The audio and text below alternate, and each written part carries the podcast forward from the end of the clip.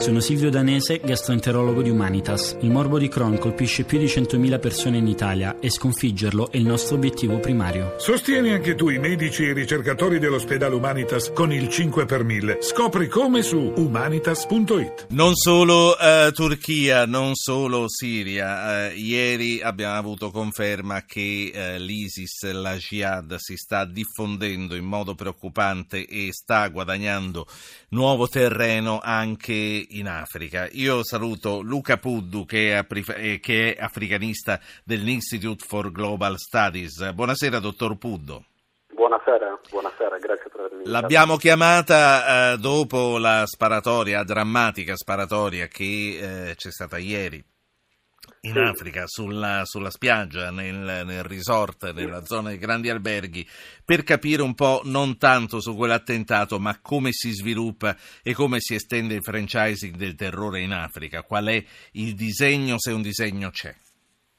Ma guardi, eh, parlare di un disegno univoco forse eh, può risultare eccessivo. Nel caso di specie, al momento attuale sembrerebbe che l'attacco sia stato portato avanti da un gruppo eh, affiliato ad Al-Qaeda nel Maghreb islamico e questo risulterebbe sia da una rivendicazione effettuata da Al-Qaeda nel Maghreb islamico sul web che dalla dinamica dell'attentato che ripercorre effettivamente gli attentati perpetrati in Mali a novembre e eh, in Burkina Faso a gennaio.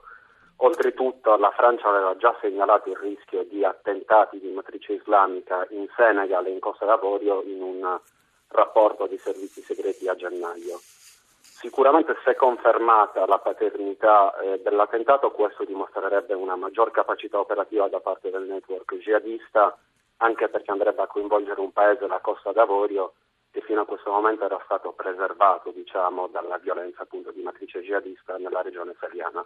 La Costa d'Avorio che paese è? È un paese che è stato utilizzato eh, per il turismo, che insomma è di grosso richiamo turistico. Ma sì, è un paese di grosso richiamo turistico, è un paese economicamente florido, soprattutto eh, a partire eh, negli ultimi cinque anni un paese che ha registrato delle ottime performance economiche, è un paese che ha una particolare importanza nel sistema di sicurezza della cosiddetta France-Afrique, eh, la Francia ha un'importante base militare nel paese, oltretutto è un paese che è il principale produttore eh, di cacao sui mercati mondiali, però è anche un paese appunto che fino a questo momento era stato preservato dalla violenza di matrice jihadista nella regione e questo effettivamente rappresenta un, um, diciamo, un progresso inaspettato eh, nella, nell'agenda eh, di questi movimenti armati. Secondo lei che cos'è che l'aveva preservato eh, da- dalla violenza? Per, che- per che cosa si era potuto proteggere? Ma in parte per una questione prettamente geografica, dato che eh, questi movimenti armati di matrice più o meno jihadista eh, operano principalmente nell'area saheliana, in particolare nella, nella fascia eh, desertica eh, saheliana.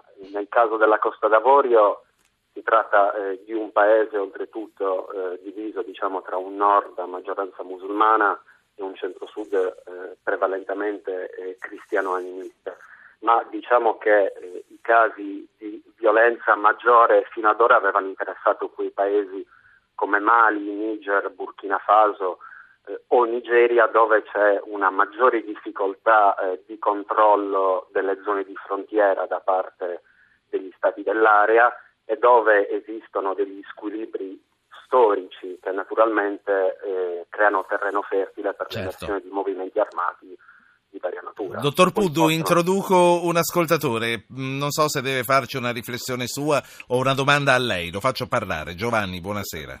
Buonasera, sì, vorrei fare una domanda al professore. Prego. Ma leggevo sui giornali che il 75% dei profughi sono, la metà sono siriani, un quarto afghani, poi eh, iracheni e afghani, quindi un milione di siriani sono in Europa, un milione e mezzo in Turchia, un Sì. milione in Libano, insomma, era 11 milioni di Sì, abitanti. La sì. domanda Però è- abbiamo sentito che il TG2 ha cominciato con quella che secondo me è una delle vere notizie del giorno, cioè la decisione di Putin di ritirarsi dalla Siria. Per fortuna, sì. Dica. Se succede in Nigeria, che sono 180 milioni di abitanti, una guerra civile, o, in Egitto, che è anche possibile, 90 milioni, ma a che cosa succederà? E l'altra questione è, ma io leggo anche che il Boko Haram si scontra con l'esercito del Chad, che, che ha degli armamenti, ma chi gliel'ha dati questi armamenti? a quelli? Sì. Grazie. Allora, dottor Puddu.